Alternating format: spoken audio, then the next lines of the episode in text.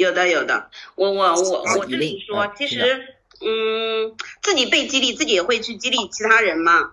就是呃，我这里就特别有感触一点，因为我有一个一个下属，其实跟着我这边已经有五年时间了，因为我们应该有基本的信任关系。对。但是嗯，但是哎，他的他的他的这个呃成果一直到后面的时候，前面还比较好，后面一直不是很好。就是比如说每次跟他沟通的时候，我都觉得我是掏心掏肺，我很希望，比如说跟他同期的人都已经成长起来了。他还在后面，我很希望帮助他。我我那个跟他就是，比如说，呃，甚至他有单子还没有谈的时候，我还帮他去谈。其实很多时候，有的时候我不再去介入业务的细节了，但我还我很希望能帮他拿到一些结果，甚至帮他去说你这样子怎么呃呃这样子做啊？嗯，你看呃同样的情况下都已经是这样的情况了，嗯，我很为你担心。但是你会发现他会说，李丽。这个道理我都已经道理我都懂，呃，但是我就是我我我我就是没有太多的动力，我就是没有太多的动力，就是你会发现这个时候你是很无助的，就就是那个时候我会我会发现，哎呀，做 leader 真的真的好难呐，因为你在把所有的掏心掏肺给他的时候，哎，你会发现你你收到的并不一定是他的这个正向的反馈，他还会说讲大道理了，这个我都懂。你就你说的这些东西，嗯，对，其实，嗯，这里如果要说的时候，我就会，我我我我后面去发去发现，其实给下面的 leader 一个是正向的激励，除了信任，除了给他一些信任正反馈之外，还要能够给一些反馈，真正的指出他的问题，而且很严厉的指出他的问题，嗯，可能才能够真正的把他给，人家说不破不立。可能我们建立这种信任关系，我觉得是没有问题，但是我没有把那个问题很严厉的说出来，没有帮他去纠正过来。其实他的情况一直不好，就没有信心，然后对你说的东西，慢慢慢慢可能就会呃就会弱化，或是或者是说已经就是已经已经适应了。嗯，那我对后面就我我就发现改变这样子的这种方式，不再用之前的方式，我很严厉的指出这样的问题。甚至我就这个时候就是，不管你今天在不在这里，我觉得啊，你走出去都会面临这样的问题。这如果你希望有提升，必须得进行进行改进。那我觉得我跟之前是不一样的。我觉得有一个就是有一个点，给很 leader 要给下属反馈，而且这个反馈要非常的直击问题。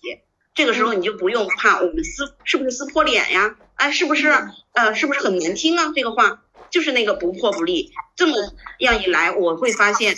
而且这个东西你说一次，有的时候还不一定能够见效果。对，可能对持续的这么去做，才能真正的帮他去改变这个问题，真正的帮助他这样子。对，嗯，哎，以琳真的特别的实在，我相信大家平常也没少遇到类似的情形。哎，以琳这个故事对其他两位嘉宾有触动吗？你你们有什么什么感受和反馈吗？啊，我是九令。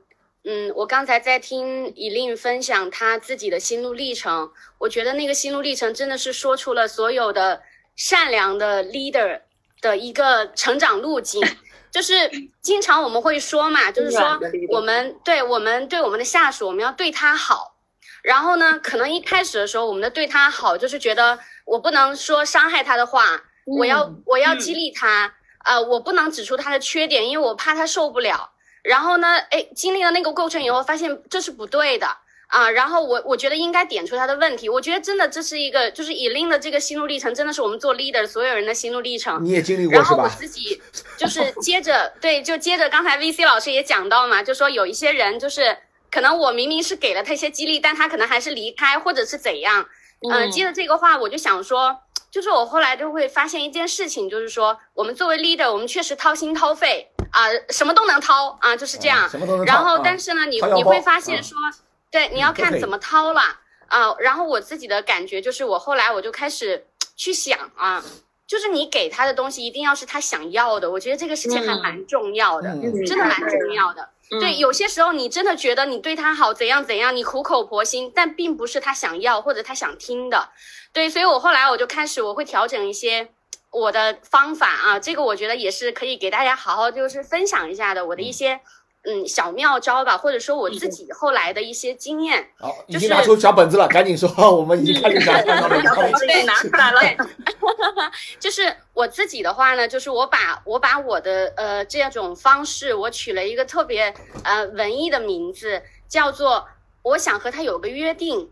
我想和他有个约定，哇，对我想和他有有个约定啊，啊，就就有文很有有点文艺，对不对？然后哎，大家可能会觉得说，哎，什么样的约定呢？其实是这样的，其实这件事情我也是就是受了 Echo 老师的那个启发，嗯因为有一次对有一次 Echo 老师给我们那个就是培训嘛。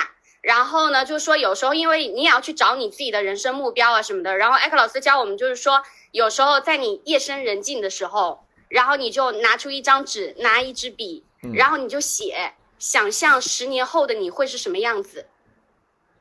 嗯啊，然后嗯我就受了那个启发。那我现在的方式是怎么样呢？就是我首先我招招进来的人啊，但大家都在说招进来的人要是成年人，对吧？要为自己负责的。嗯那我招进来的人，我既然选择他，我就相信他，而且我选择他的时候，我想我有选择他的理由，所以呢，我会在他进来的就是第一周，或者甚至是就在第一周的时间，我会找一个时间，我跟他有第一次的约会啊，这个约会也是打引号的啊。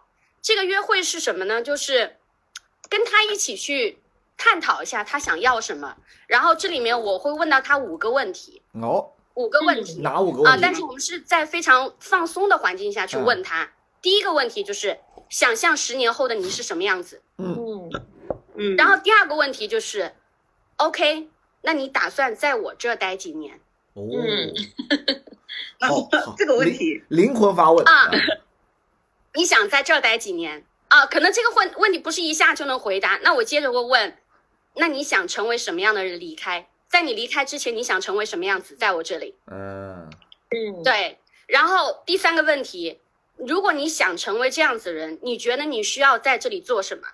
嗯嗯第四个问题，如果你要去做这些事情，评估你现在的情况，你觉得你的优点和你的不足是什么？嗯第五个问题，如果你想成成为这样的人，你需要我做什么？嗯我会在一次非常放松的环境跟他们来聊聊这个问题。嗯因为为什么呢？就是以前的经验告诉我们，我们的苦口婆心未必是他他想要的，是我们要让他有一个转变，就是 OK，是我想要什么，我选择加入奥火，我想成为什么样的人，然后在这个过程当中，我需要我的 leader 或者是从公司层面给我什么 support，变被动的。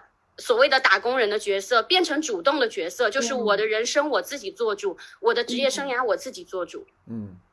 我会有一次这样的沟通，对，然后这次的沟通以后，你会对他有非常多的了解，嗯，可能在 interview 你都感觉不到的东西，从全全部都出来了，然后你会发现他他有很多闪光点，因为他自己也会聊他的闪光点，然后那次的第一次的约会，你会觉得你们两个人都是很有很有信任感的，嗯。也是就是非常的就觉得 OK，我们可以接下来往前走。所以我我一般会有这样的第一次的约会，第一次的约会结束以后，我会有我和他的第一次的约定。这个约定呢，我们是写字的啊，写了一个约定书的。白纸这个，约定书，嗯对，约定书，对，白纸黑字的。然后这个约定书上呢，会有两个东西。第一个东西呢，就是他自己想成为什么样的人，未来的目标是怎样怎样啊，咋哒哒哒哒，他自己的 plan 是什么样的，他的计划是怎么样。然后我还会提醒他，给自己设一个 milestone，就是这个 milestone，你你想给自己什么样的奖励，对吧？比方说，哎，我我想去啊，我想去呃哪个国家玩一下啊，或者是我我想给自己买一个健身卡，我想怎样啊？他自己去设定好。然后呢，这个约定是有时间的，其实这个时间我没有所谓的，就是你说你想在这的一年也好，两年也好，三年也好，五年也好，或者你说无期限也好，没有关系，因为不同的人他。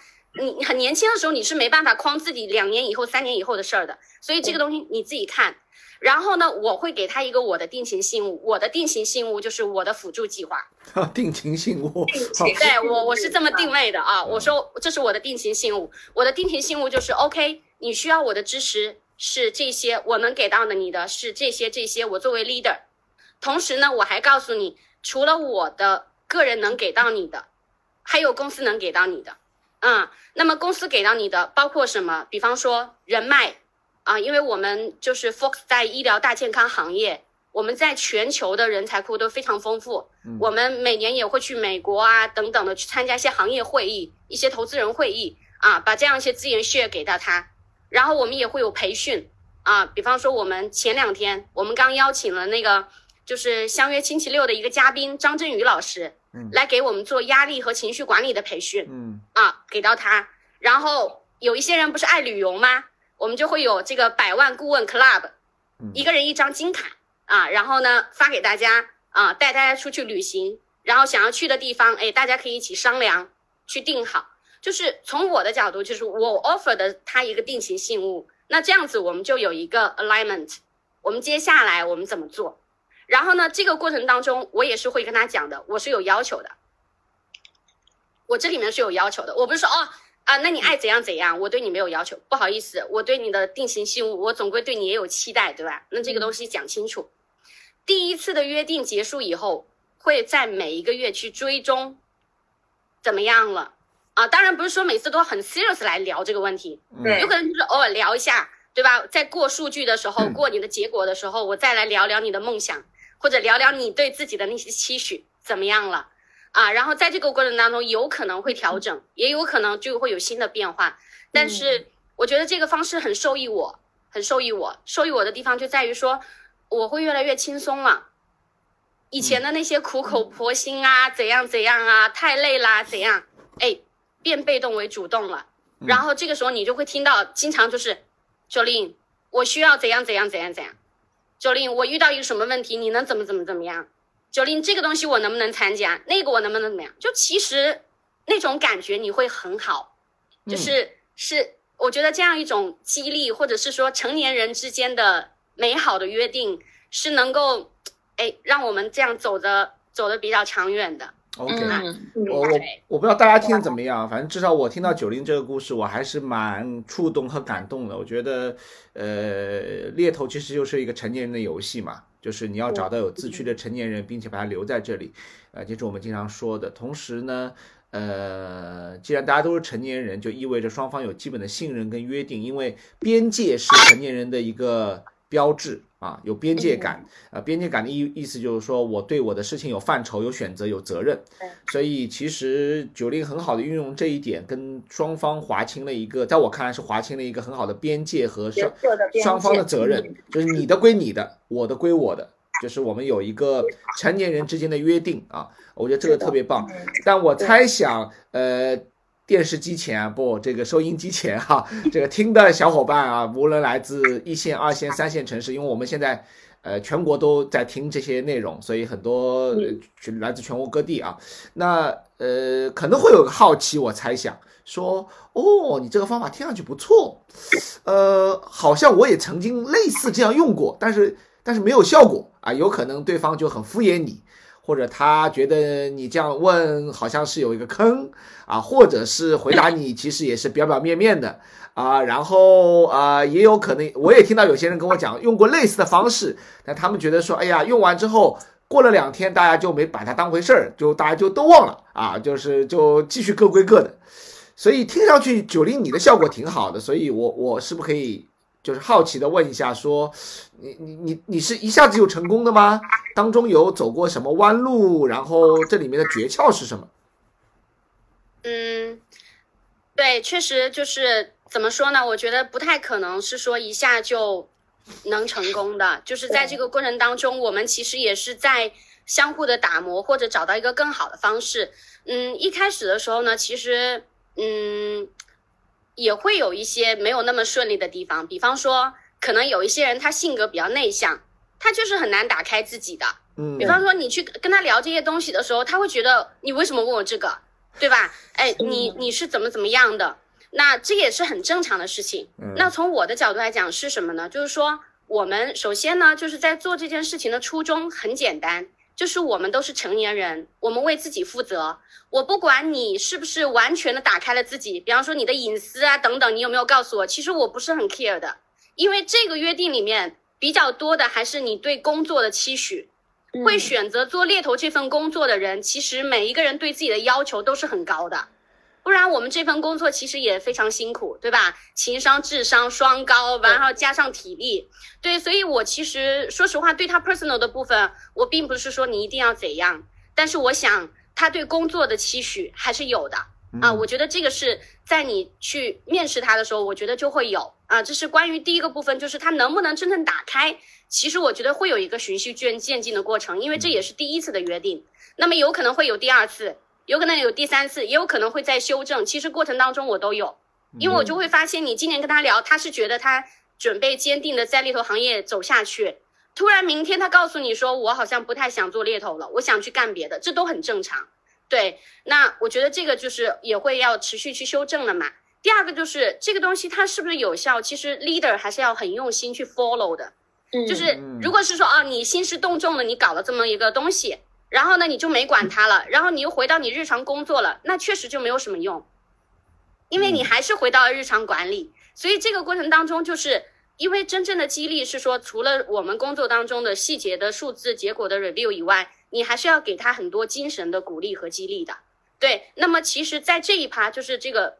就我真正会回到说，哎，咱们之前的约定，你想要什么的？我其实是更放在了感情的激励或者精神的激励这一趴，我会让他回想自己当时的那个 target，我是为了这个目的啊，所以其实是相结合，不太可能说我只谈这个部分，我不去谈你的过程数据这些啊，其实是 combine 在一起去谈的。对我只是觉得，其实这样的一种方式，我会觉得很好是。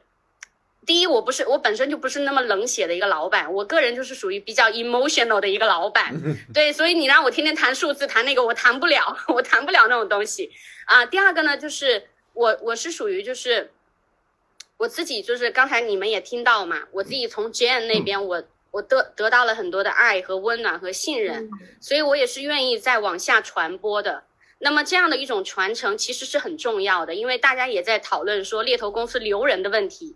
发展的问题，对，所以其实是两个东西 combine 在一起去做这件事情的，嗯，挺好的，非常精非常精彩的分享啊，这里面肯定有很多很多细节啊，但我们可能今天呃呃，我们看就是至少你把一个框架，所以想听听看两位嘉宾，你听了这样的一个呃九零的呃这个方法，你们有什么感触或者触动到你们哪些点有吗？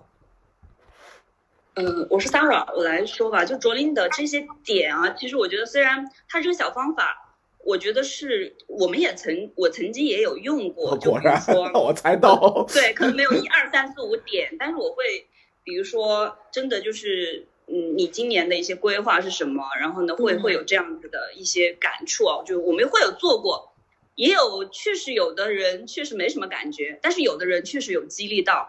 我觉得我们其实做 leader 吧，其实你有时候做的很多事情，其实不一定是会完全回，就是有那么好的回报。但是你作为一个猎头也好，或者是你作为一个 leader 也好，你该做的事情，你一定是坚持要去做的。如果说你做了一年、两年、三年，是绝对能够看到效果的。就是我我想说。那么还有一点，其实我们最近呢。呃，顶财嘛，就是因为 老板有个五年上市的计划。那我们最近我们其实也有一个 D 零幺的一个训练营，这中间也说到一个点，就是，那么我们这个训练营它可能的这种，呃，它是为期三个月的。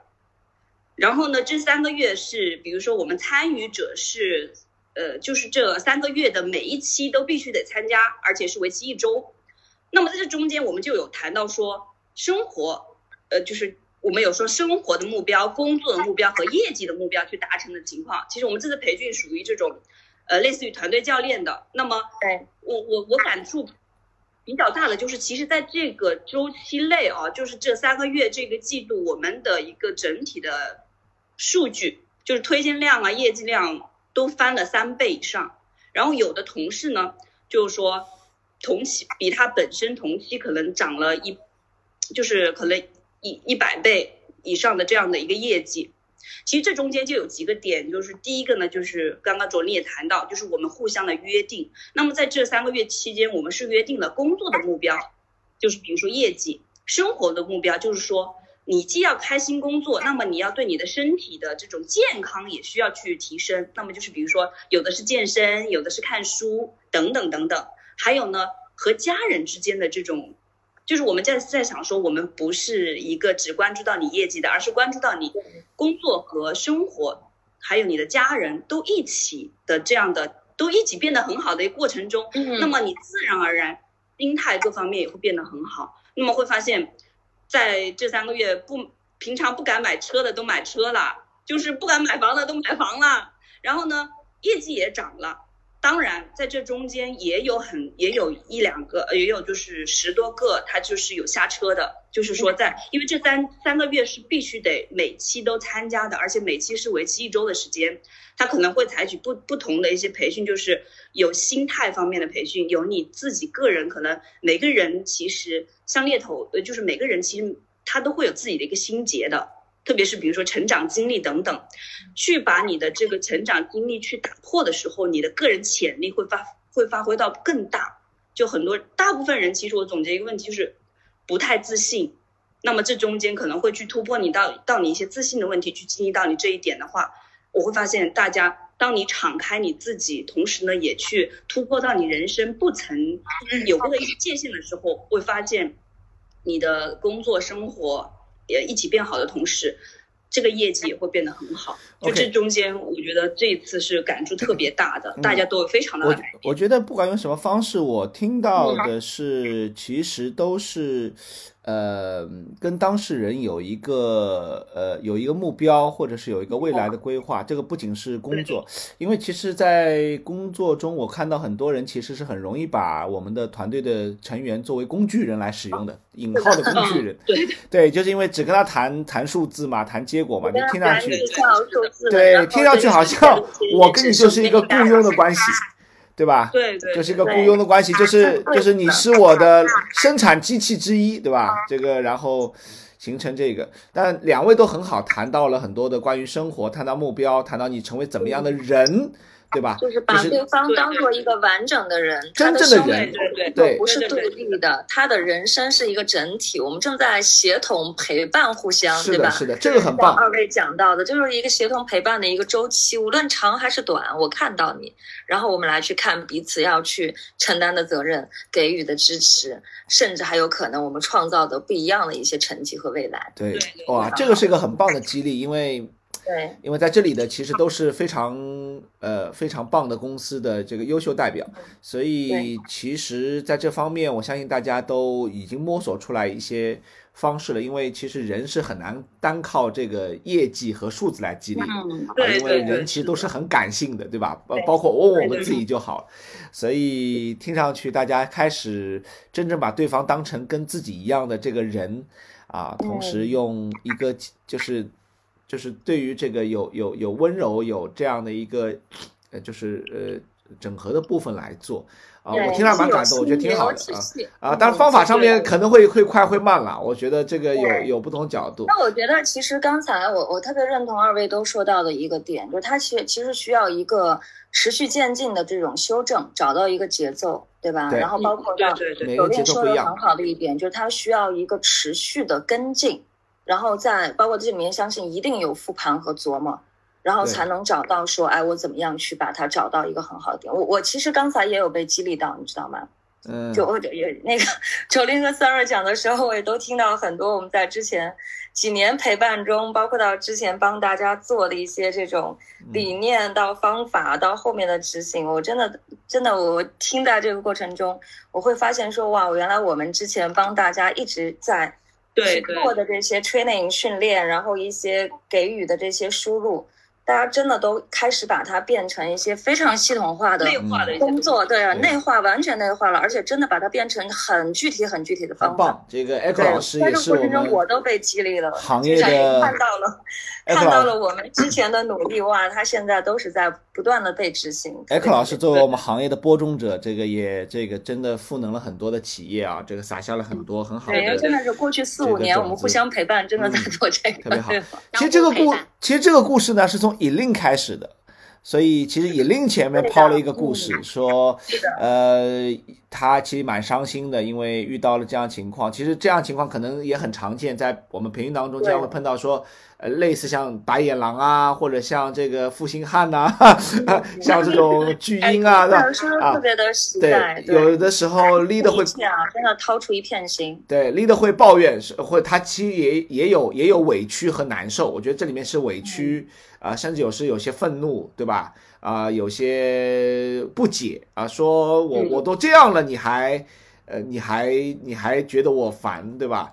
然后有这样的一个挑战，嗯，我觉得这个很常见，因为很多人会碰到这样情况，啊，但我相信你们一定是有原因的啊，这个每个情况不一样，所以就是这个点可能没有找到，没有找到。这个这个点就是可能刚刚左琳也说了啊，他的需求是什么？其实你的需求和他的需求不一定是一样的。你希望变他变好，不一定他认为这是他想要的。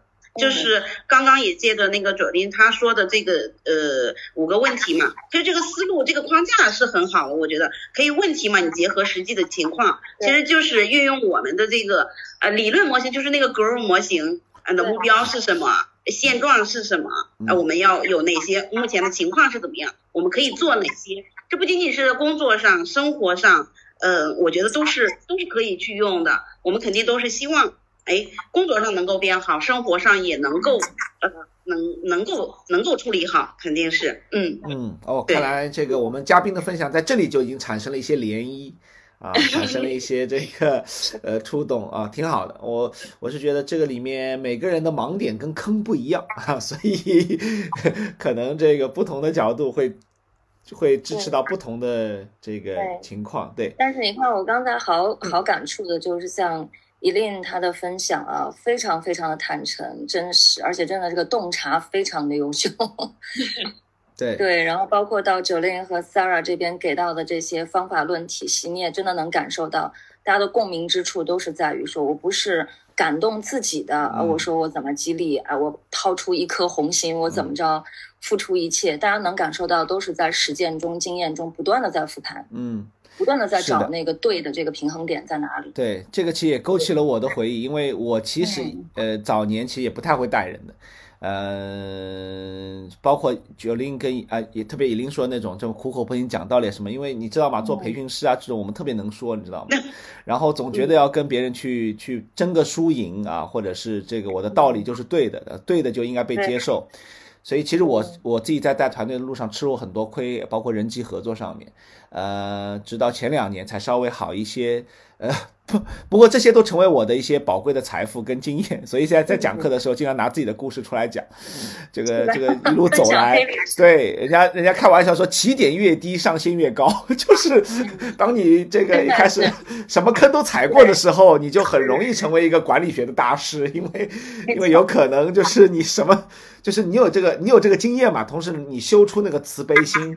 说知道那些其实很苦很不容易，因为有时候你知道有些有些 leader 带不好人的难点，是因为觉得这件事情很容易嘛，对吧？你你们怎么教不会呢？对吧？你们怎么没有办法换位？对啊，你怎么怎么听了三遍还不会呢？这个事情有这么难吗？你是不是故意搞我？对以前，对吧？你是不是故意搞我？尤其是前越明星的 leader，对啊，越难以理解为什么我不用人教都搞定的事情，不用人家给我打鸡血我都能燃起来的事情，我还得如何如何如何的付出给到你？是就是你会发现自己做 top 和带人，他完全是两个两两件事，这也是我们这几年一直在跟大家强调的，完全两套游戏。对吧？我们要有谦卑之心。你这套游戏刷到王者，你管理的这套游戏要踏踏实实、从青铜开始练，是是是，完全不一样。它是两个不同的核心能力，所以其实就你就很迷茫呀。很多人说我这么牛，为什么带不好人？对吧？别人旁边那个 leader 看上去傻乎乎的，对吧？业绩只有我的一半，对吧？他那个团队规模还比我大，人家下面的人带的都能比他还要出色。对呀。对对啊，有时候还要苦口婆心劝人家说你这样不行的，你业绩要做的比你团队员工高，对吧？你一定要是团队里面最牛的。其实发现，就人家根本不这么玩，对吧？都是把人家这个这个团队队员弄上去，然后自己这个很开心做这个幕后英雄之类的。所以每个人的玩法不一样，这个也是一个一个经验了。就是我自己也是一点点打怪升级，跟 Echo 老师说的，就一开始觉得说啊自己很厉害。但实际上你会发现自己一点都不厉害，这个真的是回头这个发现真相的过程还是蛮痛的。我我对啊，几位如果有印象，咱们以前在你们的那个几次 workshop 里面，可能会记得我每次做自我介绍，第一个刻骨铭心的数字就是带人第一年来一个走一个，来一对走一双，带跑四个。后来其实真实的感受就是，你光自我感动，觉得你对别人多好，没有用的，没用。必须哎，必须要换位，必须要很理智清醒的去思考双方的角色分工、目标、边界，对不对？这个过程真的是。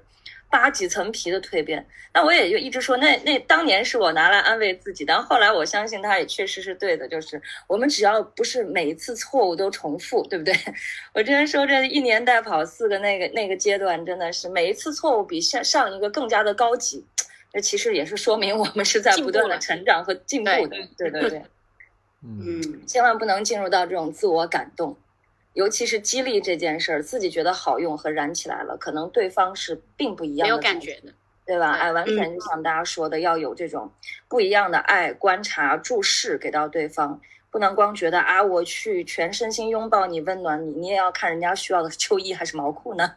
哎，是是是，嗯。